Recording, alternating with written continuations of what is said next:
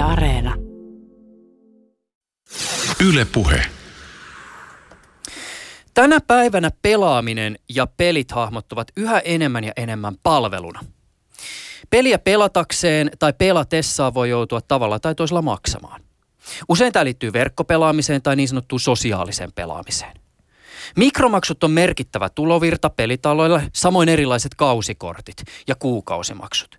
Ja tämä kaikki on tietysti järkevää peliyhtiöiden ja liiketoiminnan näkökulmasta, mutta onko itse pelaaminen hauskempaa, merkityksellisempää ja parempaa kuin sellaisessa maailmassa, jossa palvelullisuudella ei ollut ihan niin merkittävää roolia kuin nyt. Mitä sä tästä ajattelet, Matias Myllyrinne?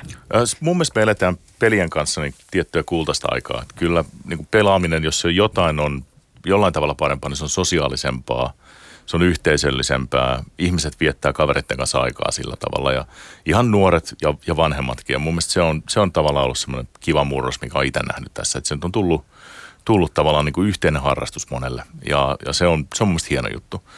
Öö, kyllä mä edelleen tykkään niistä tavallaan äh, lainausmerkeissä vanhoista peleistä, jotka oli semmoisia kokemuksia, jotka käytiin kerran läpi ja sitten jätti semmoisen tietyn, äh, niin, tietyn semmoisen tunnerekisterin tai, tai semmoisen fiiliksen, jota sitten voi muistella samalla tavalla kuin hyvää elokuvaa tai kirjaa. Mutta kyllä mä niin kuin liiketoiminnan kannalta ehdottomasti tykkään enemmän siitä, että pelit on harrastuksia, koska on se paljon niin kuin järkevämpää, järkevämpää liiketoimintaa. Ja sitten myös se, että se on tavallaan myös, jos pystyy tarjoamaan ihmisille harrastuksen, että se on niiden shakki tai niiden golfi, niin tota, kyllä se on myös omalla tavallaan tosi antoisaa. Eli edellisessä työnantajassa, niin, niin mulla niin me katsottiin silloin, että jos, jos sä oot pelannut World of Tanksia kymmentä viikkoa putkea, niin et sä olisi meidän pelaaja. Eli tavallaan ne, jotka tulee ja käy siellä, niin ei ne ollut edes meidän pelaajia emme nähty sitä sille ollenkaan. Että se on, sen pitää olla niin niiden kuukausien ja vuosien harrastus. Edelleenkin tarkennan tähän alkuperäiseen kysymykseen. Mä ymmärrän tämän asian liiketoiminnan näkökulmasta ja välillisesti se hyödyttää pelaajiakin. Ja kaikenlainen tapahtumallisuus tai uuden sisällön tuleminen isonalla rytinällä johonkin peliin, sehän on usein tosi mieletön kokemus sille pelaajalle. Mutta edelleenkin, onko pelaaminen parempaa tässä nykyisen kaltaisessa liiketoimintamallien suossa? Siis jos mä ajattelen esimerkiksi itseäni pelaajana ja sitä aikaa, kun aikoinaan harrastin Counter-Strikea. Piru vie tuli se 1.6-versio ja siihen se pelaaminen sitten jäikin ja siirryi enemmän territoriin. Mutta ajatuksena siis se, että enhän mä silloin maksanut mitään mikromaksuja, no verkkoyhteydestä maksoin, ne monetisaatiomallit eivät olleet silloin samankaltaisia kuin nykyään, mutta siitäkin huolimatta se oli mulle harrastus Joo. ja pelisisältö, josta mä sain merkitystä elämääni. Joo, ja kyllähän se on, siis se on edelleen tarjolla vielä. Että kyllähän, kyllä musta tuntuu, että jos jotain, niin meillä on enemmän ja enemmän erilaisia pelejä. Et silloin kun mä aloitin, aloitin aikanaan, niin, niin tota, olisiko pelimarkkinat ollut ehkä joku kahdeksan miljardia Tätä on 20 vuosi peliteollisuudessa, aika, aika pitkään tullut tehty. Mutta nyt, nyt tota, tälle vuodelle muistaakseni se oli 135 miljardia dollaria. Eli tavallaan kyllä se on kasvanut. Mutta mut siellä on myös sitä, että siis tarjotaan erilaisia kokemuksia. Et on, on tavallaan, että mun mielestä että pelit helposti menee semmoiseen johonkin käsitteeseen, että se on niin yksi asia. Ja se ei todellakaan ole sitä. Että ihan samalla tavalla kuin sanoisin, että video on yksi asia. YouTube on ihan toinen juttu kuin pitkä niin kuin Hollywood blockbuster-leffa, kuin joku HBO-sarja tai Netflix. Se on, ne on täysin erilaisia juttuja. Ne, tarjo, ne tarjoaa erilaisia kokemuksia. Eli mulle esimerkiksi, kun mä pelaan Clash Royale, niin se, tar- se, se on tietty, tietty semmoinen tarve, mihin, mihin se kohtaa – ja jos mä pelaan Red Dead Redemption, niin se on ihan eri kokemus. Eli tavallaan ne on, on erilaisia juttuja. Ja mun mielestä se, että meillä on, on tota, niin kuin se rikkaus nytten ää, ja pystytään tarjoamaan niin pelaajille erilaisia kokemuksia, niin on mun mielestä hienoa. Matias Myllyrinne on ö, mies, jolla on pitkä kokemus pelialan johtotehtävistä. Ö, Myllyrinne tunnetaan muun muassa Max Payne, Alan Wake ja Quantum Break-pelien takana olevan Remedin entisenä toimitusjohtajana. Remedistä Myllyrinne siirtyi World of Tanks massiivimoninpelistä tunnetun Wargaming-pelitalon palvelukseen ja nyt Myllyrinne luotsaa äskettäin perustettua Red Hill Games-yhtiötä. Tänään keskustelemme pelien ansaintamalleista, uuden pelistudion perustamisesta ja pelimarkkinasta alan konkarin silmin. Ja tänään on siis 17. päivä kesäkuuta 2019.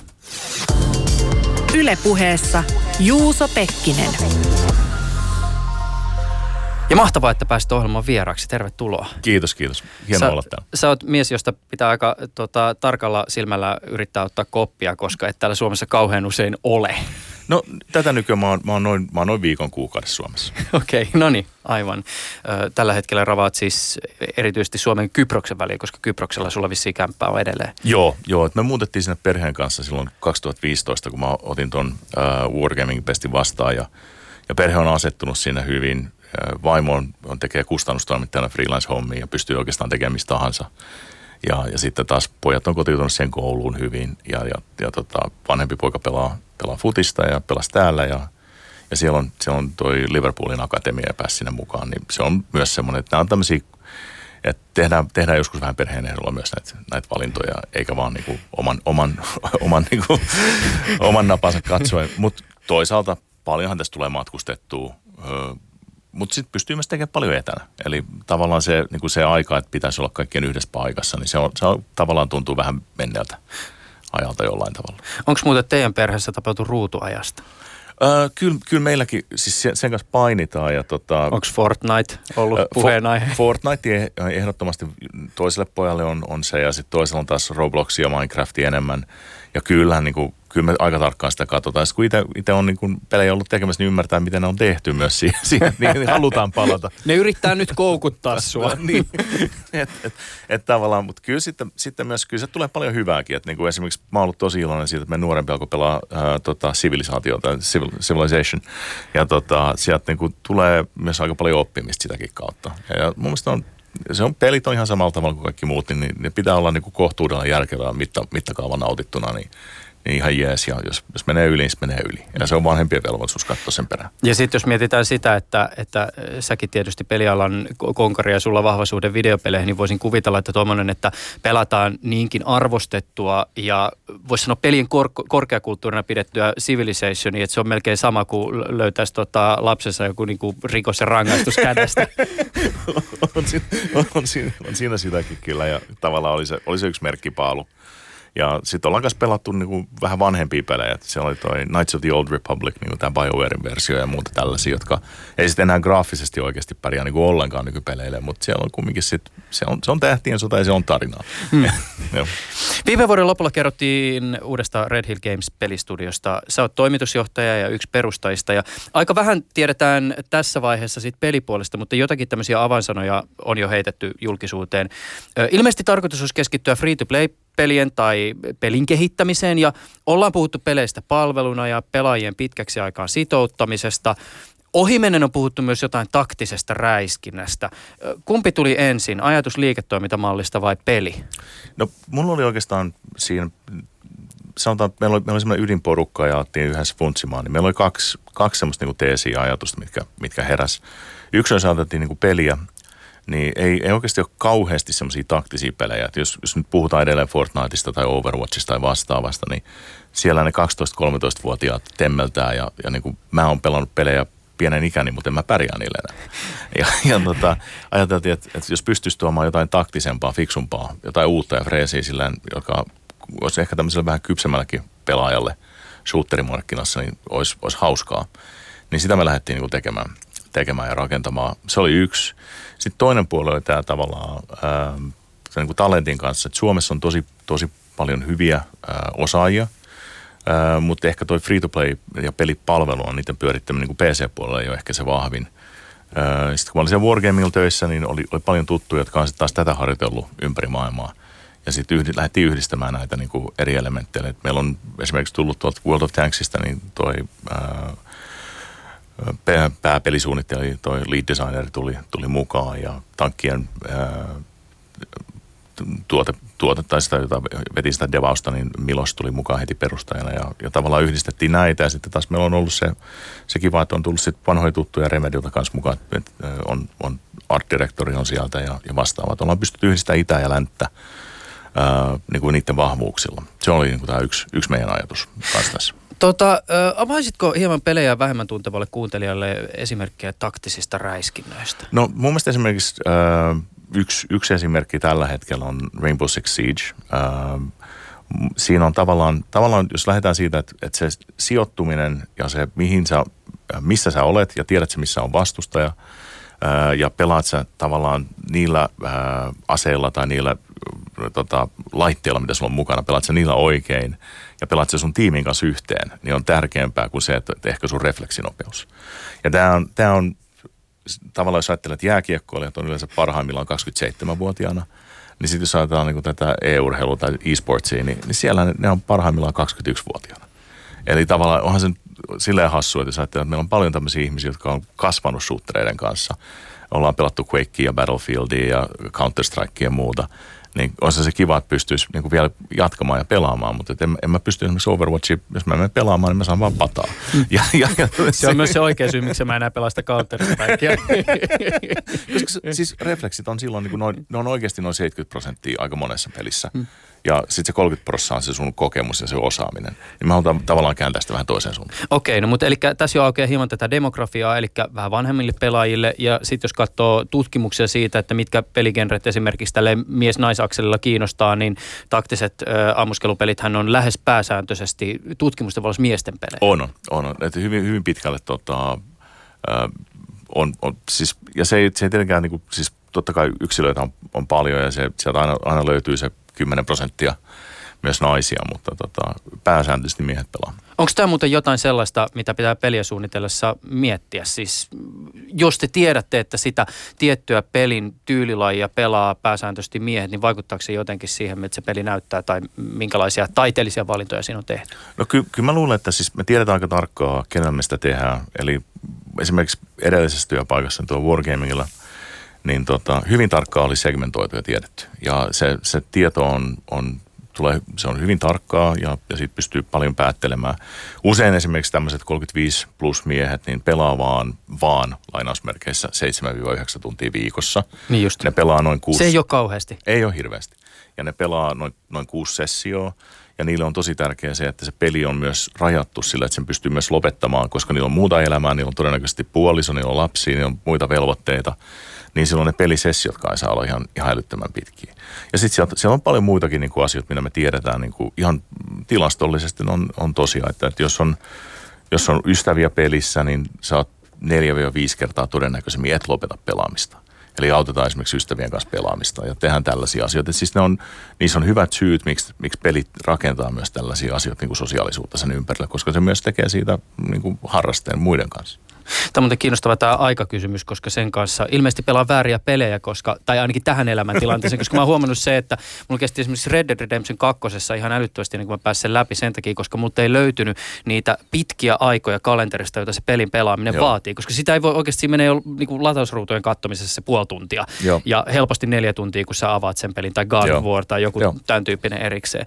Tämä on kiinnostavaa, kun sä puhut näistä luvuista. Tekin olette teidän Red Hill Games pelistudion tiedotteissa puhunut tämmöistä niin kuin datavetoisuudesta ja tämä tietysti liittyy siihen, mutta Olisiko tai voisitko pikkasen avata vielä tarkemmin että mitä se käytännössä pelitalon kohdalla tarkoittaa, jos mietitään datavetoista pelien kehittämistä? Um, no siis pelit on sinänsä tosi mielenkiintoinen äh, aihe, mutta mut myös niin kuin laajemminkin, koska pelit, pelit tavallaan aika monella, monella osa-alueella niin tekee ensimmäisenä näitä asioita ja ne tulee muualle myös, myös sen jälkeen. Eli tavallaan meillähän on tämmöisissä pelit palveluina, niin siellä, siellä on, on tietoa, että mistä sä oot tullut, miten sä pelaat. Ja sitten aletaan aika nopeasti niin kuin myös oppimaan sitä, että mitä tapahtuu seuraavaksi. Ja se oli mulle niin kuin täys, täys niin kuin silmiä avaava kokemus, kun tavallaan äh, oli oma business intelligence-yksikkö, joka pystyi kertomaan, että, että nämä ihmiset tulee 88 prosentin todennäköisesti lopettamaan pelaamisen kolmen viikon sisällä. Ja ne oli pystynyt sen mallintamaan. Ja silloin hei, että annetaan niille jotain, annetaanko niille jotain hauskaa tai tehdäänkö ne joku tarjous tai johdetaanko ne toiseen peliin. Että sehän on, se on niin kuin valtavan hyödyllistä. Ja tavallaan jos että mitä tahansa muuta liiketoimintaa, niin se, että pystyttäisiin esimerkiksi mallintamaan, että he enää lopet, nämä ei ole enää sun asiakkaat kolmen viikon päästä. niin, niin tota, on, onhan se, siis, se on sinänsä mielenkiintoista. Sitten pystytään myös, myös näkemään, että jos jollain ei ole hauskaa tai jotain käy, niin, niin mitä siellä tapahtuu. Ja pystytään myös sitten antaa myös neuvoja. Että hei, et haluaisit ehkä pelata tällä tavalla tai haluaisit sä katsoa tämän videon tai haluaisit sä jotain muuta. Eli tavallaan se, se datavetoisuus on, on silleen silleen mun mielestä parantaa sitä kokemusta loppukuluttajalle, sitten myös antaa niin kuin yritykselle tietoa siitä, että mikä, mitä siellä tapahtuu. Ja esimerkiksi pelaajat ei lopeta niin kuin mä, mä pitkään luulin sitä, että, niin kuin, että pelaajat lopettaa sen, kun ne on hävinnyt pitkään. Mutta ne itse asiassa, niin kuin, mä todennäköisimmin ne lopettaa sen, jos ne on hävinnyt pitkään, sitten ne voittaa sen yhden matsin, sitten ne lopettaa. Koska, koska ne se oli siinä, ne yes. si, siihen asti sinnitellä, sitten sit lopettaa. Että tavallaan ky, kyllä sieltä niin mun mielestä tommoset asiat on niin kuin, se on, se on datavetoisuus. Mutta meillä esimerkiksi tällä hetkellä, se mitä me tehdään, niin me testataan 90 päivän välein peli. Ja meillä oli ensimmäinen jo tota, pelitesti oli Kanadassa tuossa helmikuussa. Ja nyt meillä on viikon kahden sisällä niin toinen pelitesti. Ja katsotaan, että toimiiko ne perusmekaniikat, onko ne hauskaa, mitä siellä tapahtuu sisällä, minkälaisia ne on. Meillä tietenkin hommaan liittyy taistelu ja ampuminen, niin minkälaiset etäisyyksiä näitä taisteluja käydään, kauan ne on, on pelissä hengissä, koska ne kuolee, miksi ne kuolee. Ja kerätään sitä dataa koko ajan ja sitten balansoidaan sen datan perusteella. Mm. Eli tavallaan ei, ei mennä enää niin kuin tavallaan laput silmille. Ja sitten vanhaan maailmaan kuuluu se, että sitten testattiin joskus lopussa. Mm.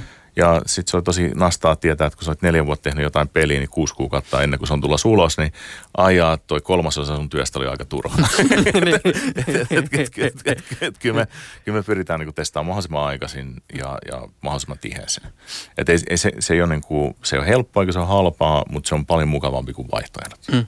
Matias Myllyrin, että datan hyödyntäminen siinä pelaamisen kontekstissa on tietysti kiinnostava ja monitasoinen kysymys siinä suhteessa, että kyllähän siis pelien sisällä on ollut vaikka kuinka paljon sen tyyppistä, että se peli kerää tietoa pelaajasta ja, ja sitten esimerkiksi muokkaa sitä peliä, sen tapahtumia Joo. sen pelaamisen mukaan. Tai sitten jos esimerkiksi huomaat, että, että oot hävinnyt jossakin taistelussa sen 20 kertaa ja se peli alkaa ehdottaa, että pitäisikö sun muuten käyttää tätä blokkausmekanismia vihollisen miekan blokkaamiseen, niin sehän on just tätä.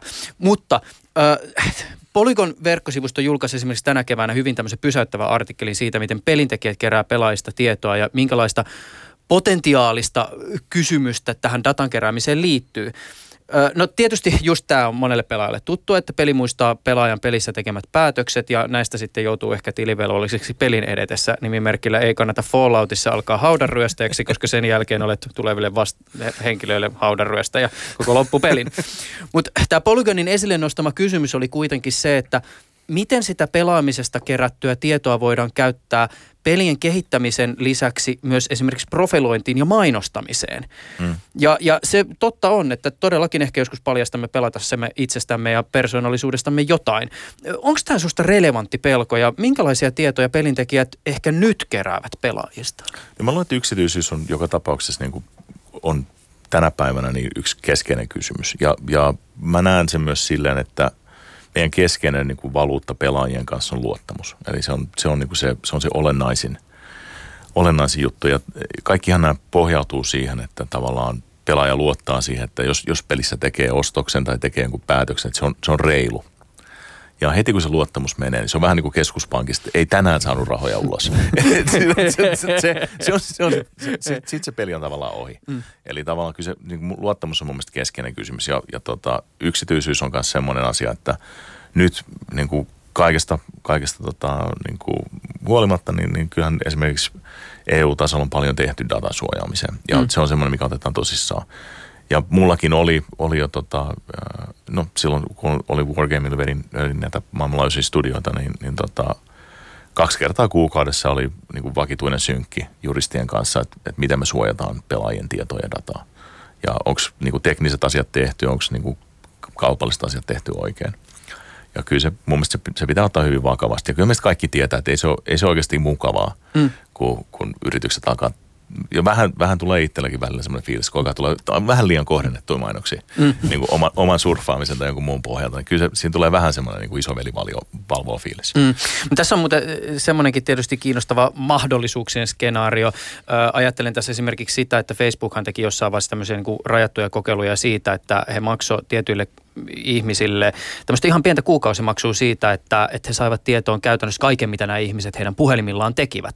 Joo. Ja no joo, tämä on tietysti esimerkki siitä, kuinka data on tosi arvokasta, mutta et mietin vaan sitä, että voisiko tulevaisuudessa, ellei jo nyt joku pelistudio esimerkiksi tehdä sillä tavoin, että julkaistaan jostain pelistä kaksi versiota. Toinen on se vähän kalliimpi ja toinen on se vähän halvempi, joka pitää sisällään sellaisen, että käyttäjä suostuu kertomaan siitä omasta pelaamisestaan sille pelistudioon, joka voidaan sitten myydä vaikka mainostajille. Joo. Meillähän on paljon semmoisia pelejä, mistä tästä voisi olla, tai mitkä voisi tarjota aika kiinnostavaa tietoa. Siis jos ajatellaan vaikkapa sitä, että Walking Deadistä tehtiin tämä varsin suosittu peli, jossa se pelaaminen pyöri tämmöisten niin eettisten valintojen, valintojen ympärillä, niin tämmöiset valinnat kertoo ihan älyttömästi siitä ihmisestä ja sen persoonasta. Joo. Joo, ja, ja, ja toisaalta niin kuin, se voi joskus olla silleen, että tota, toi nettipersona on täysin erilainen kuin Sekin on totta. Oikea, oikea, oikea maailman persona. Näitä, näitäkin joskus on tullut yllättynyt se, että näkee jonkun henkilö sitten niin ensimmäistä kertaa livenä, ihan eri, ihan eri niin kyllä. Mutta mut kyllä, mä, kyllä mä luulen, että niin kuin, siis peleistään tehdään nyt paljon, paljon myös sille, että on, on, on olemassa erilaisia versioita. Että esimerkiksi mä, mä sniiduilin vähän ja ostin Rainbow Six Siegeistä nyt, olisiko se ollut tämä 14 dollarin version Steamista, kun olisi ehkä kannattu kumminkin maksaa se 60, kun mun grindi kestää neljä kertaa pitempään. okay. et, et kyllähän, kyllähän niitä tarjotaan, tarjotaan myös erilaisia versioita jo peleistä aika paljon. Ja sitten myös tämä niinku eri, eri markkinoissa pelataan eri tavalla. Mm. Ja, ja tuota, tykätään erilaisista asioista. Niin myös sekin, että niinku näitä ei enää vaan lokalisoida sillä, että se muut käännetään venäjäksi tai slovakiaksi tai jotain muuta, vaan se, sitä muutetaan jo sitä peliä ihan niin kuin siihen markkinaan ja siihen kuluttajien, niin kuin, sitä, mitä ne haluaa. Mm tosi kiinnostavaa. Kuten on tullut mainittua, äh, Matias Myllyrin, ennen kuin sä pistit äh, Red Hill Gamesin pystyyn, sä olit merkittävässä johtotason tehtävässä Wargaming-yhtiössä. Äh, yhtiö tunnetaan erityisesti World of Tanks-pelistä, jolla yhtiön oman tiedon mukaan oli pari vuotta sitten yli 130 miljoonaa pelaajaa. Kuulostaako tämä edelleen tutulta? Joo, siis se oli ta- tavallaan tosi, tosi isot, äh, isot tota, käyttäjämäärät ja, ja tota, myös tavallaan jossa on ehkä samanlaista huomiota, mutta tota, Pietarissa tehdään tätä World of Warships-peliä ja se on, se on kanssa tota, näistä free-to-play-peleistä niin tota PC-puolella, niin se on yleisön puolesta ehkä joku 25. liikavaihdon puolesta niin 8-12. Mm. Ja se on, se on tosi mun mielestä hyvä menestys, menestystuote, mutta tota, kyllä, kyllä siis siellä, siellä pääsi pääs tekemään, tekemään tota, ää, niin kuin isojen, isojen juttujen kanssa töitä – mutta kyllä se myös sitten tavallaan sit se, että pääsi, tekemään, pääsi nyt rakentamaan omaa juttua kavereiden kanssa, joiden kanssa on ollut kiva tehdä juttuja, niin kyllä se, kyllä se mulle oli tärkeää. Ja sitten pystyy rakentamaan niin kuin tavallaan puhtaat pöydät, sen kulttuurin ja kaiken. Mm kaiken myös niin kuin, tavallaan, jos, jos hommat ei pelitä, niin voi katsoa itse peiliin. Mä palaan vielä tähän Red Hill Gamesin perustamiseen ja myös näihin työkulttuurikysymyksiin myöhemmin, mutta mä voisin vielä sen verran kysyä tuosta Wargaming-yhtiössä työskentelystä. Sä olit kuitenkin aika eturintamassa seuraamassa sitä kehitystä, jossa pelejä on tämän vuosikymmenen aikana alettu yhä ja enemmän ja enemmän hahmottamaan nimenomaan palveluna. Mitkä sulle itsellesi oli nimenomaan tähän malliin liittyen merkittävimmät opit, jotka sait siellä Wargamingilla työskennellessä? No kyllä yksi on tota se, äh, tämmöinen rakennettiin, rakennettiin myös tota, niin kuin studioverkko ympäri maailmaa ja tehtiin, tehtiin tota useamman lokaation kanssa samaa peliä. Eli, eli esimerkiksi äh, mulla oli silloin, kun mä aloitin, niin noin 2000 pelin kehittäjää ympäri maailmaa. Pietari, Kiova, Minski, äh, Chicago, Baltimore, Seattle, Austin, Sydney – ja sitten rakennettiin vielä studiot Tsekkiin, Prahaan ja Brnoon ja Shanghaihin. Niin pystyttiin, pystyttiin myös sitten niinku, äh, hakemaan eri, eri markkinoista erilaisia osaajia. Eli esimerkiksi äh, matematiikan osalta niin Minski on tosi vahva. Se on Neuvostoliiton aikana ollut sitten niin kuin ydinfysiikkaa ja muuta. Ja siellä on, siellä on tosi hyvät niin kuin matikan osaajat. Eli jos rakentaa jotain niin kuin analyyttistä tai jotain tällaista, niin sieltä kannattaa hakea. Sitten taas esimerkiksi Kiovassa on paljon taidekouluja. Ja, ja toisaalta sitten taas Pohjois-Amerikassa niin on konsoliosaamista. Ja joskus päätyy siihen, että tota, tiimi Chicagossa tekee jotain, johon sitten taas tehdään analytiikkaa Minskistä, johon tulee taidetta Kiovasta ja serverit tulee Sydneystä. Ja tavallaan semmoisen verkon rakentaminen, se oli, se oli tavallaan mulle itselleni uusi juttu. Öm, ja sitten myös pelit palvelun, niin tavallaan kun näkee sen, että se, se homma alkaa vasta siitä, kun se peli toimitetaan ja sitten se lähdetään kasvattamaan, niin, niin tota, kyllä se, se oli tavallaan, niin kuin, että miten se pyörii se mylly. Ja, ja tota, sitten myös se paine siitä, että jos peli on, on livenä ja sanotaan hypoteettisesti, jos se tuo useamman miljoonan päivässä, niin mikä paine siinä, jos se kauppa kaatuu. niin, niin, niin tota, siinä, siinä aika, aika näkee vaan silmiä edessä, kun rahaa palaa. tota, kyllä, kyllä siinä niin kuin, tavallaan, tavallaan myös näkee sen, sen puolen, että mitä se on. Se, se live-puoli on ehkä niin kuin se, se paine myös. Mm. Mutta toisaalta se, se hauskuus siinä, että sitä voi päivittää, voi kokeilla juttuja. Ja yksi, mikä oli niin kuin mun mielestä tosi, tosi nasta, oli se, että pystyttiin kokeilemaan erilaisten niin kuin tapahtumien valossa, että hei nyt meillä on Halloween-tapahtuma Mm. tai meillä on pääsiäistapahtuma tai futistapahtuma. Pystyttiin kokeilemaan myös koeponnistaa vähän hullumpia ajatuksia. Ja sitten jos se toimi, niin sieltä voi ottaa jotain siihen pääpeliin. Mm. Mutta kaikki tietää, että se on siinä nyt vaan sen futiksen MM-kisan ajan mm. tai Halloweenin aikana. Ja sitten tavallaan sieltä pystyy myös tuomaan siihen pääpeliin asioita. Mutta kyllä se siis hieno kokemus ja sit näki, näki myös niin kuin itse, itse sit myös niin kuin monikulttuurista johtamista, että mitä se on sitten eri, markki, niin kuin eri maissa. Mm. Ja, ja, ja, mikä toimii ja mikä ei. Kyllä me suomalaiset aina joudutaan periaatteessa, jos me yhtään tehdään isompi juttuja, niin aina me mennään ulkomaille.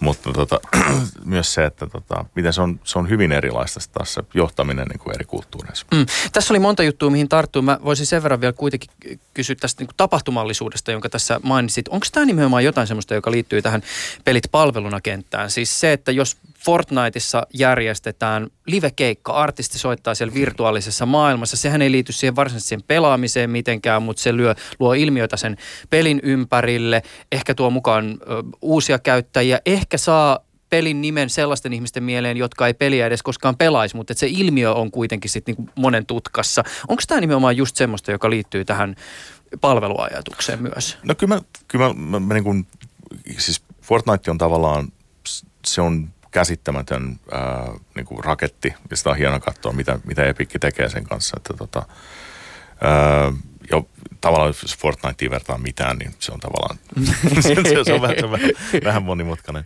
Mutta tota, ää, ky, kyllä mä luulen, että, että tavallaan se, että on, on joku järkevä syy, miksi asiat muuttuu pelissä. Ja siinä on tietty kausi, milloin ollaan mukana. Ja, ja, niin kuin, ja siellä tapahtuu tämmöisiä asioita. Esimerkiksi tämä Marshmallow keikka, niin onko, onko siellä 11 miljoonaa? Niin kuin, Jos oli jotain ihan järjetöntä. ihan, ihan, ihan, ihan niin kuin käsittämätön määrä. Että kyllähän se niin kuin selkeästi on oma, oma ilmiönsä jo.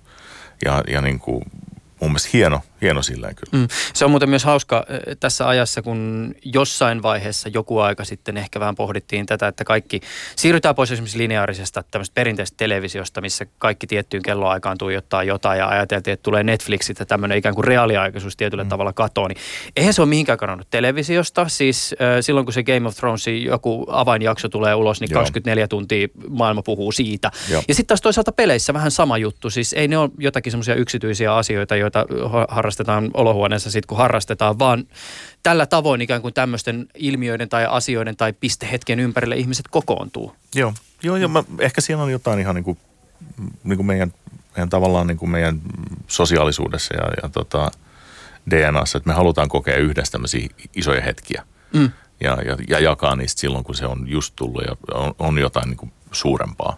Mm. Et se, on, se on varmaan niin kuin ihan, ihan tavallaan joku perustarve. Sä mutta mainitsit tuosta, että, että, että Minskissä löytyy ne hyvät matemaatikot ja missä ne oli ne taidetyypit? Kiovassa on paljon. Kiovasta löytyy taidetyypit, täytyy pistää ylös se johonkin. Ö, Tämähän on tietysti sitä, että, että tota, myös, että, että jos ajatellaan vaikka sitä, että on joskus käynyt tuolla Espoossa Remedin päämajassa, Joo. suomalaisen pelistudion siellä pääkallopaikalla, niin siellä on saman katon alla sen pelin tekijöitä. Mutta sitten jos ajatellaan tämmöistä, että ollaan ympäri maailmaa ja tota, ymmärtääkseni myös aika paljon ostetaan ulkopuolelta myös osia pelistä tänä päivänä. Jos katsoo mm. vaikka sen Red Dead Redemption 2 lopputekstejä, jotka muuten kestää yli tunnin, niin, niin tota, sieltä kun katsoo, jos nimien perusteella tekee jotakin johtopäätöksiä, niin itse asiassa aika pieni osa sen pelin tekijöistä on amerikkalaisia. Et väittäisin ihan vaan tämmöisen nimiimpression perusteella, että suuri osa tekijöistä, varsinaisista duunareista, tulee sitten Intiasta. Onko tämä siis se, miten pelit tänä päivänä tehdään? Että on olemassa joku se avainryhmä jossain maassa ja se on tavallaan niin kuin sen maan peli, mutta oikeasti se duuni tehdään sitten jossain muualla. Öö, no, mä luulen, että tuossa, tapauksessa niin, niin paljon sitä työtä kyllä tehtiin San Diegossa kyllä. Ja niin kuin, siitä on pitkä aika, kun mä oon tehnyt Rockstarin kanssa hommia yhdessä, mutta tota, vielä jonkun verran kavereita sielläkin. Öö, mut, mutta esimerkiksi samalla tavalla kuin meilläkin, niin, niin tota, sitten on tiettyjä osa-alueita, jotka kannattaa ulkostaa. Öö, jos puhutaan esimerkiksi niin 3D-objektien mallintamisesta, niin puhutaan siitä, että rakennetaan penkki, rakennetaan ilmastointilaite, saadaanko tänne kadulle auto, jolla me ei edes ajeta, mutta laitetaan tänne mm. autoja kadulle. Niin tällaiset kannattaa yleensä niin kuin keskimäärin ulkostaa, niitä ei kannata hirveästi itse rakentaa. Eli, eli tota, ihan vaan se, että se tulee nopeammin ja sitten sä voit myös käyttää useampaa lafkaa siihen. Eli sitten tavallaan jos, jos joku ei toimi, niin toinen ainakin pystyy sen tekemään. Mm. Ja semmoista työtä ei kannata hirveästi tehdä enää. Niin kuin varmaan pitkä aikaa kannattanut tehdä niin kuin sanotaan esimerkiksi EUn sisällä. Mm. Öö, Mutta sitten taas, taas tota, kyllä se, niin kuin se ydindesign ja se niin kuin pelin äh, mekaniikkojen rakentaminen, se, tota, se niin kuin luova johtaminen ja se, niin kuin sanotaan meillä, meidän tapauksessa esimerkiksi niin kuin se insinööriosaaminen, niin kyllä ne on ehdottomasti pitää pitää sisällä. Eli sä et voi sitä niin kuin ydinbisnestä sä et voi ulkostaa. Mm. Tai ainakaan mä en ole löytänyt mitään järkevää syytä, miksi niin pitäisi tehdä. Mutta tota, kyllä ne kannattaa keskittää jonnekin. Ja meillä esimerkiksi silloin, kun oli, oli, oli Wargame, niin me rakennettiin oma, oma tämmöinen niin kuin Central Art niin kuin mm, studio, joka sitten taas niin kuin sisäisesti teki, teki niin kuin eri peleille just vastaavaa. Ja kyllä ne kannattaa niin kuin aika monessa tapauksessa keskittää, että jos ajattelet, että kahdeksan eri peliä haluaa kiviä, mm. niin ehkä ne kannattaisi tehdä ne kivet jossain yhdessä paikassa mm. ja, ja niin edelleen. Mietin tätä myös Red Hill Gamesin näkökulmasta sitä vasten, että kun 2018 loppuvuodella kerrottiin tästä uudesta pelistudiosta, niin muistaakseni silloin teitä oli 13. Mm. Se ainakin tälle maalikon silmiin näyttää aika vähältä tai pieneltä porukalta, jos ollaan tekemässä tämmöistä peliä, josta tulee monen pelaajan pitkäkestoinen harrastus. Joo, Joo meitä on, mitäs meitä on, me on tänään meitä on 21 henkeä töissä. Ja mä luulen, että me ollaan loppuvuodessa niin tuommoisessa 34 meidän, meidän suunnitelmien mukaan, mutta me pidetään tämä aika, aika tiivinen tämä pakka ja, ja, ja pyritään niin kuin myös luonnollisesti ulkostamaan. Niin eli kivet tekee joku muu? Niin, kivet tekee joku muu tällä kertaa. eli et, o, joo, siis ja ihan, ihan tosi tarina, niin o, muistan tankeissa, että niin kuin World of Tanksia, niin yksi kaveri oli mallintanut kiviä useamman vuoden, vuoden ja tota, luonnollisesti niin kuin pahat, pahat kielet kutsuen rock artist. Voi ei. Teet työtä jollain tarkoitus.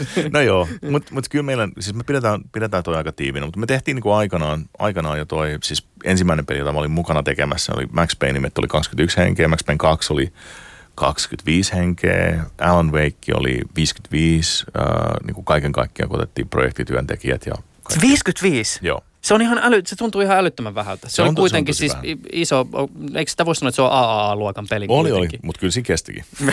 niin. Mut, mutta tota, kyllä, kyllä mä uskon, että niin kuin hyvä, hyvällä porukalla niin pystyy paljon tekemään.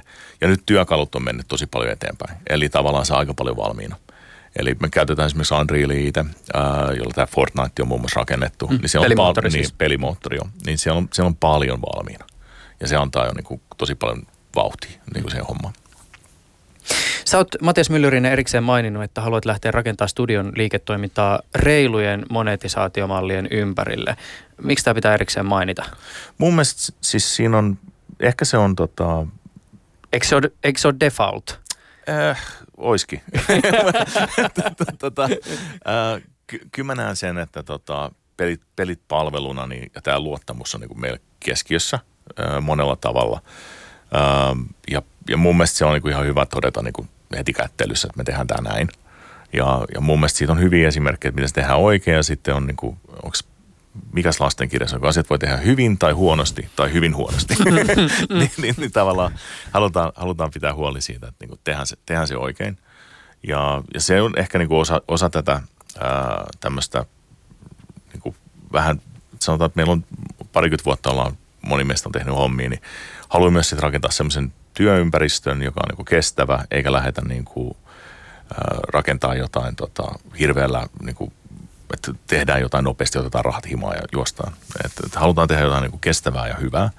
Ja siihen mun mielestä olennaisen liittyy se, että me tehdään myös niin kuin meidän yleisölle sitten jotain reilua ja hyvää. Että kyllä se niin kuin tulee sieltä ihan niin kuin suoraan sydämestä ja niin kuin fiiliksestä ja myös, ehkä myös niin kuin kokemuksen kautta niin ymmärtänyt, että on nähnyt paljon erilaista asiaa ja haluaa tehdä sen sitten näin päin.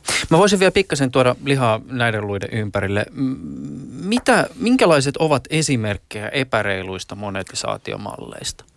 No siis onhan niin kuin missä tahansa alalla tai missä tahansa bisneksessä, niin kuin peleissäkin, niin, niin kyllähän sieltä löytyy semmoisia toimijoita tai semmoisia asioita, jotka ei ole, ei ole mun mielestä niin kuin järkeviä tai fiksuja. Ja sieltä on pahimmat ylilyönnit kyllä lähtenyt niin kuin viime vuosien aikana, joko regulaation kautta tai sitten vaan niin kuin ihmisiltä niin kuin ei, ei pidä siitä. Ää, mun mielestä mikä tahansa, monet, jos, jos tulee niin kuin sanotaan tämä englanniksi niin kuin buyer's remorse, tämmöinen katumus niin kuin sen oston jälkeen, niin silloin jo tietää, että silloin on todennäköisesti tehnyt jotain väärin. Ja se on, niin kuin, se on itse asiassa sille tekijälle, sille niin kuin yritykselle, niin se on, se on jo sinänsä huono asia koska silloin yleensä tämmöiset ihmiset, ei ne sun tuotetta kehumaan, eikä ne tule enää ikinä, ikinä ostamaan sut mitään. Mm. Eli tavallaan kyllä mun mielestä niin kuin se on tärkeää, että jää hyvä fiilis. Et mulla esimerkiksi, niin kuin, kun mä ostan jotain äh, Clash Royaleissa vaikka, niin ei mulla tule ikinä niin kuin paha fiilis siitä. Et mulla on taas, mä oon saanut jotain arvokasta, mä oon mennyt eteenpäin, mä pystyn hankkimaan tämän ja tämän jutun ja nyt tää on kivaa. Että tavallaan äh, tulee semmoinen fiilis, että se on reilu ja, ja, ja kohtuullista. Niin mun mielestä semmoiset on, on, niin on hyviä. Sitten tietenkin ääripäässä on, on se, että tota, tehdään jotain niin kuin ihan, ihan typerää. Eli kyllähän näistä on niin kuin vuosia vuosia ja aikaa, mutta tota, olihan siellä joku smurfipeli aikanaan, jossa oli suurin piirtein, jos et ostanut jotain ostanut pelistä jotain, niin Smurfeille tuli hirveän nälkä. tai jotain vastaavaa. Ihan, et, et en tiedä, kuka ne robatti sen on keksinyt. Mm. Onko sulla muuten mielipidettä lootboxeista? No mun mielestä lootboxit, äh, äh, sinänsä, niin, ei, niin siinä mun perusmekaniikassa ei ole, ei ole sinänsä mitään ongelmaa, mutta se, sekin pitää tehdä oikein, ei väärin. Eli tavallaan jos ihan niin kuin yli yksinkertaistain sen, jos mä maksan euron – niin mun pitää saada vähintään euron edestä kamaa siitä laatikosta ulos. Se, että jos se antaa mulle mahdollisuuden, että se on 10 prosentin todennäköisyys, että mä saan 50 euron edestä kamaa, mm. niin se on ihan ok. Ja mun mielestä se on silloin tavallaan reilu. Mutta jos mä maksan euron ja mä voin saada sieltä 10 sentin edestä kamaa ulos, niin silloin mulla on vähän ongelma sen niin näitä loppukuluttajia. Mm. Tällä hetkellä pelaamiseen liittyen ilmassa on paljon sellaista, joka ehkä jollakin tasolla tuntuu sellaiselta, joka ehkä tulevaisuudessa muuttaa tai määrittelee pelaamista tai pelimarkkinoita aivan uusilla tavoilla. Googlelta on tulossa oma Stadia-pelien suoratoistopalvelu, jossa laskenta tehdään siellä Googlen palvelimilla ja pelit striimataan verkon yli käyttäjän laitteeseen. Microsoftilla on hieman samankaltainen ajatus, jossa tulevaisuudessa konsoli toimii käyttäjän henkilökohtaisena serverinä, josta pelit on mahdollista striimata mobiililaitteeseen. Sonylla on hieman samanlainen ratkaisu. Ja sitten vielä on tämä Applen oma tilauspohjainen pelipalvelu, jossa pelikatalogin saa Applen laitteille käyttöönsä kuukausimaksua vastaan. Ei ole ymmärtääkseni vielä tullut missään päin maailmaan mm. tämä ulos. Odotetaan vielä, että mitä, mit, mitä tämä pitää sisällään. Nämähän on kaikki siis hieman erilaisia ratkaisuja, joihin tietysti liittyy erilaisia kysymyksiä markkinoiden näkökulmasta, mutta mä voisin ehkä aloittaa näin, että, että näet sä Matias Myllyrinne, että tällaiset uuden tyyppiset palvelut ehkä antaa suunta siitä, suuntaa siitä, miten me tulevaisuudessa pelaamme? Tai onko nämä sun mielestä jollakin tavalla ehkä markkinoita mullistavia asioita? Mä luulen, että pidemmän päälle kyllä. Tällä hetkellä tulee todennäköisesti tarjoamaan enemmän vaihtoehtoja vaan meillä. Ja pystytään eri tavalla niin kuin pelaamaan, pystytään eri laitteet pelaamaan ja tulee rinnakkaisia mahdollisuuksia. Mä en, mä en usko, että se tota, tulee sinänsä vielä korvaamaan korvaamaan niin kuin esimerkiksi Suomessa tai länsimaissa mitään. Mutta se, mikä se voi olla niin kuin mullistavaa, on, jos ajattelee, sanotaan esimerkiksi Afrikkaa tai, tai sitten matalamman tulotasomaita Aasiassa, niin siellä ei tavallaan ollut niitä konsoleita, e- eikä siellä ole ollut välttämättä edes niinku niitä PCitä. Et siellä on menty suoraan kännykkään ja nyt sinne kännykälle pystytään tuomaan erilaisia asioita tai pystytään tuomaan huonommalle tietokoneelle asioita, joita ei ole aikaisemmin pystytty pelaamaan tai kokemaan. Eli siellä se voi tehdä muutoksia. Öö, mä oon itse vielä, vielä tota, mä haluan nähdä ne nopeat pelit, jotka striimataan jostain sieltä palvelusta. Et sen verran niin kuin, skeptisyyttä on vielä mulla siihen, että mikä se on se lägi, mikä se on se, niin kuin, mm. että kuinka, kuinka tota, purkkamaista se on se kontrolli. Mm, latenssi ja viive on niin, nykyisen kaltaisella nettiyhteyksellä vielä aikamoinen. Se on, aika, se on aikamoinen ja mä en ole ihan sata varma, että se toimii nopeatempoisesti, mutta se on tietenkin vain yksi osa pelejä. Eli tavallaan eihän se estää esimerkiksi strategiapelejä tai monia roolipelejä tai muuta. muuta. Siis sieltä, sieltä varmaan niitä pitäisi toimia ihan hyvin. Mutta katsotaan. Äh, isot firmat ratkomassa noita juttuja, niin jos sieltä pystytään jotain tekemään rahalla, niin kyllä se niin sitten tehdään. Mm. et, et, sinänsä hienoa nähdä, että tota, moni, moni näistä tota, isoista firmoista on tullut mukaan myös alalle. Eli tavallaan jos ajatellaan, niin Googlelle tämä on tärkeää, tämä on Amazonille monella tavalla tärkeää. Ja se on mun mielestä tulee niin kuin taas äh, rikastuttamaan ja kasvattamaan tätä alaa. Onko se pelin tekijöille tärkeää, että Google lähtee esimerkiksi stadiallaan tähän suoratoistobisnekseen? No. Koska se nyt on selvää, että Google haluaa tietysti varmaan jotain siitä välistäkin vetää. Kyllä, mutta siis sehän on siis toisaalta, että jos ajatellaan sitä, että Microsoft haluaa rakentaa oman pelien Netflixin tai Game Passilla mm. tämmöisen palvelun, Google varmaan tarvitsee myös sisältöä, niin tässä tulee myös tämä niin kuin kysynnän ja tarjonnan laki, että kuka sen sisällön tekee. Eli tavallaan sitten päästään, päästään myös niin kuin peli, pelistudioiden kannalta, niin ollaan myös sille herkullisessa paikassa, että nämä kaikki alustat ja kaupat ja muut tulee tarvitsemaan hyvää sisältöä. Mm. Ja silloin tavallaan myös, sitä ei ole loputtomasti tarjolla. Eli se antaa myös neuvotteluvaltteja pelin kehittäjillä. Mm. Se on tietysti myös kysy- kiinnostavaa, että miten tässä tilanteessa, jos ajatellaan, että suoratoisto tulee olemaan jonkinlainen pelien tulevaisuus, niin sitten jatkuuko tämä kysymys eksklusiivipeleistä ikään kuin samanlaisena kuin tällä hetkellä? Tuleeko meillä olemaan Stadia only-pelejä? Kyllä mä veikkaan, että ainakin jonkun aikaa tulee niin kuin timed exclusive henkistä. Että kyllähän se näkee jo niin kuin Netflix ja HBOlla, niin että kyllä siellä on ne omat original originaalit, jotka pyörii vaan siellä vähän aikaa mm. Miten muuten, onko seuraava konsolisukupolvi viimeinen laatua? Tuleeko vuonna 2026 ulos pleikkari kutosta vai siirtyykö pelaaminen suoraan suoratoistoksi? Jos, jos multa kysytään, niin kyllä mä veikkaan, että joku tota, äh, jonkunnäköisiä laitteita tulee aina olemaan olkkarissa. Ja, syystä tai, että siihen saadaan niin kuin myös laskentateho paikallisesti. Äh, Mutta se, että mitä ne, mitä ne tulee olemaan ja onko niissä esimerkiksi enää niin kuin edes mitään fyysistä mediaa, joka laitetaan sisään vai onko se vaan pilvestä tai mm. downloadataanko sinne kovalevylle tai muuta, niin tuommoista on niin paljon, niin kuin, ne on nähtävissä aika, aika nopeasti. Eli en mä tiedä niin kuin, kuinka moni meistä, no okei, okay. pitäisi, pitäisi varo, pitäisi varo, varo, varo, varo, kun studiossa puhutaan, mutta, mutta, mutta kuinka moni meistä oikeasti käyttää enää CD-soitinta autossa? Ja vai eikö se aika usein ole se Bluegan kautta se Spotify, joka siellä soi? Et niin kuin, ei, ei, ihan hirveästi enää näy CD. Nämä on just sellaisia viestejä, jonka jälkeen tulee ihan älyttömästi palautetta ja hehkutetaan, kun kasetti on edelleen niin relevantti niin, allekirjoittaneen niin, arjessa. Niin, ja miksi, miksi CD on kumminkin nyt sitten se paras ja relevantein media? niin. Olikohan keskaan kenelläkään minidisk-soittimia autossa? Hmm. Tota, tämä muuten, kysyykö mä sulta tästä jo teidän suunnitelmasta tehdä nimenomaan PC-alustalle? Siis te sanoitte tuossa, tai olette jo niin kuin mm, aikaisemminkin mm, tässä mainitsit myös siitä, että tämä teidän taktinen ammuskelu, sit, kun se jossain vaiheessa tulee, niin se on nimenomaan PC. Miksi PC? Äh, siis mennään PC eka. Eli se on helpompi iteroida, kun on yksi alusta. Äh, että jos me joudutaan muuttamaan suuntaa tai tekemään muutoksia, niin tavallaan sä et tee sit muutoksia neljällä alustalla, vaan yhdellä. Tämä on menee just siihen datavetosuuteen. Mm. Saadaan joku impulssi, nähdään mikä toimii, pystytään muuttaa suuntaa. Mutta PC on myös, äh, siellä on helpompi tehdä mainontaa kuin esimerkiksi konsoleilla. Eli pystytään tekemään suoraan sanoen niin nettimainontaa ja ohjaamaan sinne ihmisiä, kun taas konsoleilla se on hyvin paljon kiinni sit Microsoftista ja Sonista. Mm.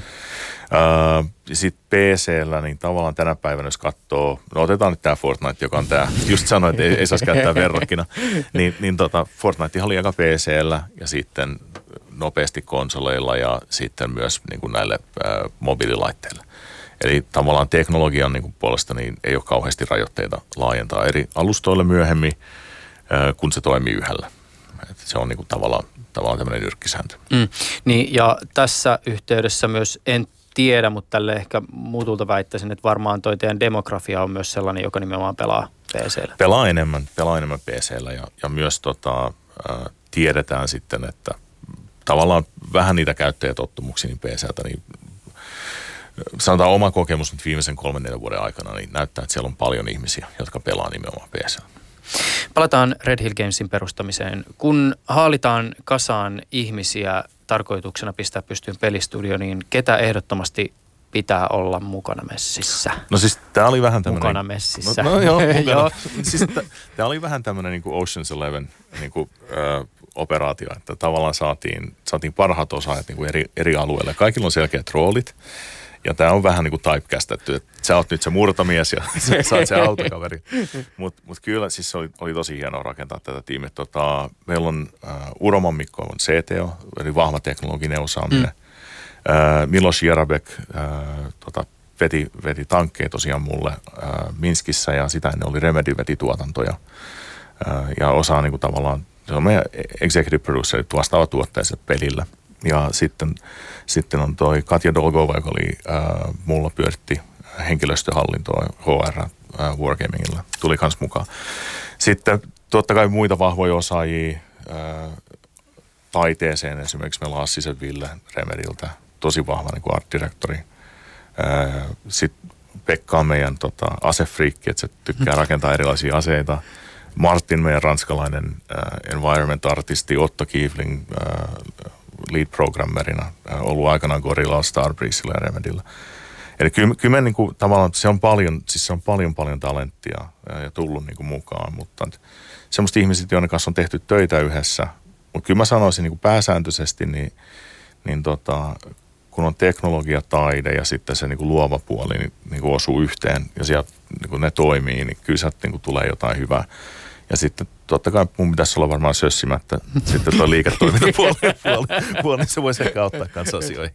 Mä äh, oon ymmärtänyt, että tekin olette törmännyt tähän haasteeseen, että äh, korkeaa osaamista tarvitsevien teknologiafirmojen voi olla aika haastavaa rekrytoida työntekijöitä tai saada ulkomailta rekryttyjä työntekijöitä sorvin äärelle oikeaa aikaa. Siis toi on ollut, toi on ollut tosi suuri niin kuin pettymys nyt, niin kuin sanotaan viime aikoina. Että... Tästähän tuli jo tämmöinen siis niin kuin mantra, että tämähän on hoettu vaikka kuinka paljon, mutta ilmeisesti asialle ei ole edelleenkään tapahtunut mitään.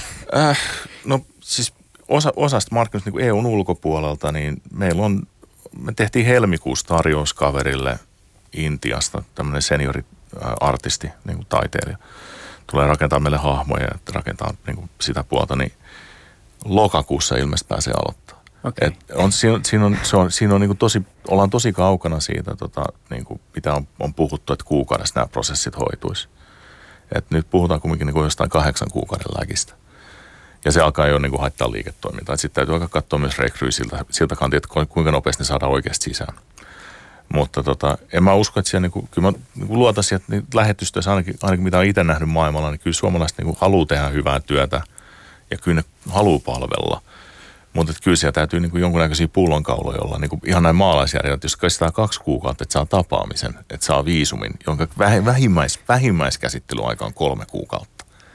Ja se voi olla pitempi. Niin onhan se niin kuin ihan älytöntä. Niin kuin, siis silloin tämä pyörii niin kuin derkkula.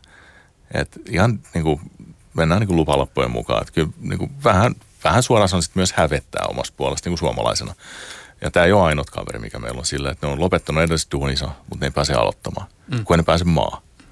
Mites muuten nyt se tyyppi, joka siellä autoradionsa tai autokasettisoittimensa äärellä huutaa, että no minkä takia te ette palkkaa suomalaista, niin mitä se sille vastaa? Kyllä me, siis me palkataan koko ajan myös suomalaisia ja, ja ulkomaalaisia, mutta kyllä mä, mä tuun aina palkkaamaan sen parhaan ihmisen siihen duuniin, en minkään passin perusteella. Meillä on nyt kahdeksan, kahdeksasta eri kansalaisuudesta niin kuin nyt meidän konttori näistä 21 hengestä – ja kyllä me tehdään myös peliä kansainvälisen markkinoille. Ja, ja tota, se on myös kansainvälisen tiimin niin kuin vahvuus on se, että ne myös tulee eri markkinoista. On brasilialaista, on venäläistä, suomalaista, tsekkiä. Ja tota, ihan samalla tavalla kuin mikä tahansa urheilujoukkue, niin, niin kyllä, se, niin kuin, kyllä se kasataan niin kuin niiden merittien pohjalta eikä sen perusteella, että mistä ne, mistä ne tulee. Suomesta löytyy tiettyihin pesteihin tosi hyviä osaajia. Mä sanoisin niin kuin pääsääntöisesti ää, tekkipuolella ja niin kuin toi insinööriosaaminen ja koodaaminen on vahva.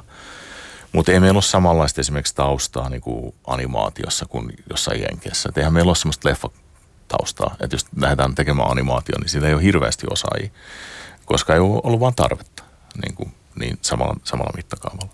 Ja sitten myös, kyllä mä sanoisin, että jos katsoo suomalaisia peli, pelintekijöitä ylipäätänsä, niin meillä on kova kilpailu talentista. Eli varmaan niin kuin palkattaisiin paljon enemmänkin, jos olisi vain osaajia. Mitäs tähän, ja taas huudellaan nyt sieltä mm. niin kuin kasettisoittimen ääreltä. Minä luin sen jutun Hesarista, missä kerrottiin näistä intialaista, jotka tulevat Suomeen koodaamaan ja ovat täällä siksi, että heille tarvitsee maksaa vähän pienempää palkkaa kuin sille suomalaiselle koodarille. Sen takia te odotatte sitä kaveria sieltä Intiasta? Ei, eli kyllä me, me maksetaan tota, ihan samaa palkkaa riippumatta siitä, että mistä henkilö tulee. Ja mä luulen, että me, meidän korvaukset on myös aika, aika hyvät. Eli maksetaan ihan niin kuin maksetaan hyvin. Alan standardien mukaisesti. Mukaan, kyllä, näin. Sä oot Matias Myllyrinne viime vuosina haastattelussa puhunut paljon työkulttuurista tai viime vuosina tällä vuosikymmenellä. Mm-hmm. Mä, mä voisin lähteä tähän teemaan oikeastaan kysymällä aluksi näin, että mitä ehkä pitää ymmärtää pelifirmasta työpaikkana, jotta voi lähteä hahmottaa sitä, mitä sen sisäisen kulttuurin rakentaminen tarkoittaa. Miten se, ketä pelit vaatii syntyäkseen, määrittää sitä, minkälaisilla palikoilla sitä yhtiön kulttuuria lähdetään rakentamaan? Joo, siis no mulla oli, mulla oli tossa niin kuin, mulla oli hetki aikaa peilata, että mulla oli muutaman kuukauden tämmöinen kilpailukielto, että piti istua rannalla.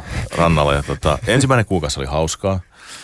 Toisena sä oot jo matkustanut aika paljon ja kattonut erilaisia paikkoja ja, ja oot hankkinut jo sen personal trainerin. ja tota, kol, kolmas ja neljäs kuukausi niin meni kirjojen parissa aika nopeasti. Mutta tota, ähm, kyllä ky mä näkisin niin kuin paljon, paljon sitä funtsin. Mutta se, että tavallaan kun ajattelet, että mitkä on ne menestystekijät, että miksi, miksi jotkut paikat pärjää ja miksi toiset ei, niin, niin kyllä se muista aika paljon myös lähtee siitä kulttuurista. Että vaikka olisi maailman paras strategia, ja olisi, olisi, olisi tosi hyvät niin kuin liiketoimintaosat ja muut. Jos se kulttuuri on ja se tekeminen, se ihmisten kanssakäyminen ei oikeasti niin kuin toimi, niin ei se vaan lennä. Eli mä näkisin melkein, että mieluummin ottaisi keskikertaisen tuotteen ja kesk- keskikertaisen liiketoimintaidean hyvällä kulttuurilla kuin toisinpäin. Eli kyllä mä niin kuin vahvasti uskon siihen. Niin kun olen katsonut, mitkä tiimit epäonnistuu ja mitkä tiimit onnistuu, niin kyllä se, niin kuin, se niin kuin keskeinen dynamiikka, niin kuin miten ne ihmiset toimii ja mitkä on ne pelisäännöt. Ja se on tosi, tosi paljon helpompaa ja hauskempaa lähteä tekemään sitä alusta. Että se on tavallaan puhdas pöytä ja pystytään silloin niin kuin painottamaan oikeita arvoja. Ja mun mielestä se on paljon myös sitä, että, niin kuin, että mitä ihmiset tekee silloin, kun kukaan ei katso. Et, et mikä se on se, onko se, niinku, onko se tekeminen semmoista, että ne oikeasti uskoo siihen, mitä ne tekee, pitää sitä arvokkaana, arvostaa toisiaan, vaikka ne olisi hyvinkin erilaisia vai ei. Ja tota, kyllä mä, niinku, mä näen sen niinku tosi tärkeänä. Sitten myös niinku oman viihtyvyyden ja niinku merkityksen kannalta, niin ei se tavallaan mulle niinku 20 vuoden jälkeen näitä pelejä rakenteena erilaisissa yrityksissä olleena – niin se, että me teen, tehdään hyvä peli, niin se on tietenkin kiva ja tehdään hyvä liiketoiminta, sekin on kiva. Mutta kyllä mä halusin rakentaa sellaisen paikan, missä ihmisillä olisi merkityksellistä tekemistä ja ne viihtyisi siellä ja ne kokisi, ne pystyy myös toteuttaa itseänsä ja kasvamaan ja oppimaan ja, ja niin kuin tekee jotain niin kuin vähän, että siinä olisi vähän joku suurempi tarkoitus kanssa kuin vaan se, että niin kuin tehdään joku makea juttu. Onks, mä yritän vielä jotenkin hahmottaa tätä, että, että minkälainen työpaikka pelistudio on ja jotenkin tulee, ja sanois mä väärässä, mutta tulee tämmöinen fiilis, että, että periaatteessa jos ajatellaan sitä, mitä peli vaatii kehittyäkseen, niin se jo pitää aika vahvasti sisäänrakennettuna mahdollisuuden hierarkiseen organisaation rakenteeseen. Tässä siis ajatuksena on just se, että meillä on, meillä on näitä niin kuin kivien ja autojen tekijöitä, siis semmoisia perustuunareita. Toisaalta meillä on, meillä on tätä niin kuin taiteellista ylätason työskentelyä tekeviä ihmisiä, jotka toteuttavat visioita ja sitten sun kaltaisia Joo. ihmisiä, jotka johtajina koittavat myös miettiä, että miten tästä kaikesta tehdään rahaa. Ja tämähän tavallaan pitää jo sisällä ikään kuin sen mahdollisuuden, että no rakennetaan rakennetaan se sillä niin kuin, että tuolla on noin pomot ja sitten se tarvehierarkia etenee alas Kyllä niin se, etenee. Niin, se on hyvin meritokraattinen kumminkin loppupeleissä. Ja se, niin kuin se, että kuka osaa jonkun asian parhaiten, niin se yleensä sanelee paljon enemmän kuin joku virallinen hierarkia. Ja motivaatio tulee ihmisen niin kuin paljon enemmän itseltään kuin ulkopuolelta pakolla. Mutta mulla on itselleen tämmöinen niin kuin henkilökohtainen ristiretki, niin mä inhoan tätä keskustelua siitä, kuinka littania organisaatioita, sitä pidetään hienona. Ja koska yleensä se johtaa vaan siihen, että ne kaksi-kolme kaveria siellä organisaation huipulla on se pullonkaula. Eli ihan kärjistäen, mm. niin, niin tota, jos ajatellaan pelistudiot, siellä on, okay, on toimitusjohtaja, sitten on varmaan joku, joka vastaa projektista, sitten sen alla on varmaan sitten se, joka vastaa sen taiteellisesta suunnasta, art directori. Ja no pitäisikö sen kaveri, joka mallintaa hahmo, niin ehkä vastaa sitten sille art directorin, todennäköisesti pitäisi. Mm. Ja kyllä siinä tulee leijereitä jo niin kuin neljä, viisi. Mutta se on organisaatio, joka toimii ja ne on selkeät vastuualueet sen sijaan, että tota, poistetaan niin kuin keinotekoisesti organisaatiosta pari tasoa ja sitten ihmetellään, kun niin kuin hommat vähän puuroutuu sinne ylös. Et, ja siitä on ollut tosi, siis on ollut tosi suosittu keskustelu, kuinka littani ollaan. Mutta sitten niissä organisaatioissa oikeasti aika monessa voidaan pahoin koska, koska ei ne pysty tekemään niinku niitä päätöksiä tai vastuualueet ei ole selvät. Mm. Mitkä on ollut sulla nyt, kun aloitat tavallaan niin tabula raassa, no et tietenkään kuin vanho, van, vanhoja mm. tuttuja ja mm. työkavereita ö, studiossa mukana, mutta et mitkä on ollut sulla ainakin semmoisia ei näin ranskalaisia viivoja? Öö, ei, ei ikinä businessplania, öö, eli kopsattiin suoraan niin kuin Googlelta tämä niiden tapa hallita se, niillä on objectives and key results – tehdään tämmöiset tavoitteet 90 päiväksi, jotka on tosi tarkat, vuodeksi vähemmän tarkat ja sitten viisi vuotta on jo vähän ennustus, veikkailu. Mm. Ja tehdään niinku niitä asioita. Sitten mä en ole hirveästi tykkää niinku palavereista, jotka on niinku toistuvia, jos ei niillä ole jotain syytä. Eli mieluummin spontaaneja puheluita ja niinku nopeasti. Kyllä mä sanoisin myös, että tota, paljon semmoisia niin käytäntöjä, mitkä tulee väkisinkin isossa yrityksessä. Kun ollaan niin kuin Wargaming, kun mä olin, niin kumminkin oli se pari tuhatta devaajaa mulla ja yhteensä yrityksessä joku 4300 henkeä. Niin sen tulee väkisinkin sitten niin matriisi ja tulee sitten semmoisia prosesseja niin kuin kululaskun hyväksyntää jonkun softan kautta ja muuta. Niin, siis ihan niin kuin, mutta paljon on pystynyt tekemään semmoisia juttuja, mitkä on, on halunnut tuoda sitten, että niin kuin pystytään tekemään niin kuin netin yli paljon ja mä tykkään itse hirveästi siitä, että meillä on niin kuin, mulla on videoyhteys koko ajan niin kuin etä, ne ihmiset, jotka on etänä, niin ne on myös video yli siinä samassa paikassa. Ja meillä on Slackissa video pyörii koko ajan. Se pystyy heittämään spontaanisti läppää ja puhua. Ja se on mun mielestä tosi kiva. Että niin kuin paljon, paljon tuommoista, ei mitään niin kuin, mä en ikinä halua olla mikään poliisi sille, että niin kuin ihmiset tulee duunia ja muuta, mutta se mikä on sovittu, että niin kuin kymmenestä kolme olisi niin kuin ne ydintunnit, että sen ympärillä voisi tehdä sitten hommia. Että, että, tota, että olisi kumminkin vähän yhteistä aikaa aina. Mm. Matias Myllyrinne, milloin me kuullaan tarkempia uutisia Red Hill Gamesin suunnasta, siis siitä, että mikä se teidän peli esimerkiksi on? No varmaan pelin kanssa, niin, niin varmaan joskus ei ole, ei ole mitään niin kuin kiirettä tällä hetkellä puhua siitä, että varmaan ensi vuoden aikana. Öö, ja muuten, niin, niin tota, meitä kannattaa varmaan seurata LinkedInin kautta, että siellä tulee paljon päivityksiä nykyään, että enemmän kuin meidän webin kautta. Öö, ja tota, kyllä sieltä varmaan niin kuin pikkuhiljaa varmaan kerrotaan pikkusen lisää, lisää myös meidän taustoista ja muusta vähän enemmän. Eli tässä vaiheessa ei vielä oikein voi mitään paljastaa. No, Tämä oli se kyllä tästä on aika paljon paljastettu ja puhuttu tota, hei, se pitää vielä kysyä, että mitä mietteitä sinussa herättää entisen työnantajan Remedin nykykuviot? Siis yhtiö on julkaisemassa pian omaa Control-peliä ja on mukana myös kehittämässä korealaisen Smilegatein suosittua ja pitkään markkinoilla ollutta Crossfire-peliä. Joo, siis Remedillä on paljon, niin kuin, paljon, paljon kavereita ja niin kuin hyviä ystäviä ja on, on tavallaan kasvanut monen heidän kanssaan niin kuin, ihan niin kuin koettu pitkä, pitkä polku yhdessä ja niin kuin toivon niin kuin kaikkea hyvää, kaikkea hyvää heille ja niin kuin pelaan innolla sitten, kun, kun pelit tulee. Sinänsä se on vähän niin kuin hassu fiilis, kun ei ole mukana tekemässä niitä, mutta kyllä mä oon niin, niin tavallaan tiedän sen DNA ja tiedän sen fiiliksen, niin se on tavallaan myös silleen jollain tavalla tuttu, mutta sitten yllätyksellinen. Se on hauska päästä pelaamaan kerrankin Remedy-peliä silleen, että ei tiedä ihan tarkkaan, mitä sieltä on tulossa. mutta silleen tosi, tosi tota, innolla odotan sitä ja, ja tota, toivon niin kuin Järven Samille ja kaikille muille se on niin kuin kaikkea hyvää. Ne on loistavia kavereita. Matias Myllyrinne, mitä peliä pelaat seuraavaksi? Ai ai ai. Tota, tuolla oli, oli tota, meidän designerit poiminut pari tuommoista vähän tuntemattomampaa jotain äh, shooteria, jota piti mielenkiinnosta testata. Katsotaan, että tota, se ei ihan näyttänyt mun jutulta. Sano, jompi, sano jompi kumpi noista. Mä veikkaan, että ne kiinnostaa niitä, joita kiinnostaa oh. myös se, että mitä te seuraavaksi teette. Katot, katsotaan. Mä en, en, oikeasti mä luulen, että tota, jos mä oon ihan rehellinen, niin mun pitäisi pelata tota Warframea vähän enemmän. Et mä, en, mä jätin sen jossain vaiheessa pois. Kun se tuli ulos, niin se ei ollut ihan niin kuin mun peli, mutta se on ilmeisesti kehittynyt tosi paljon ja sitä on rakennettu niin kuin se on ihan toinen peli kuin mikä se oli silloin. Että kyllä mä sanoisin, Warframe on todennäköisesti se, mihin mä menen takaisin. Äh, ihan vaan katsoakseni, kuinka paljon se on voinut muuttua tässä niin kuin kolmen, neljän vuoden aikana, koska se on ilmeisesti täysin eri peli. Mutta katsotaan. Matias Myllyrinne on mies, jolla on pitkä kokemus pelialan johtotehtävistä. Myllyrinne tunnetaan muun muassa Max Payne, Alan Wake ja Quantum Break-pelien takana olevan Remedin entisenä toimitusjohtajana. Remedistä Myllyrinne siirtyi World of Tanks massiivimonipelistä tunnetun Wargamein pelitalon palvelukseen, toimi siellä kolme ja puoli vuotta ja nyt Myllyrinne luotsaa äskettäin perustettua Red Hill Games-yhtiötä. Hei, kiitokset Matias kovasti, että pääsit ohjelmaan vieraaksi. Tämä on ollut tosi kiinnostavaa ja kiehtovaa. Hei, kiitos oikein paljon Juuso. Ylepuheessa Juuso Pekkinen.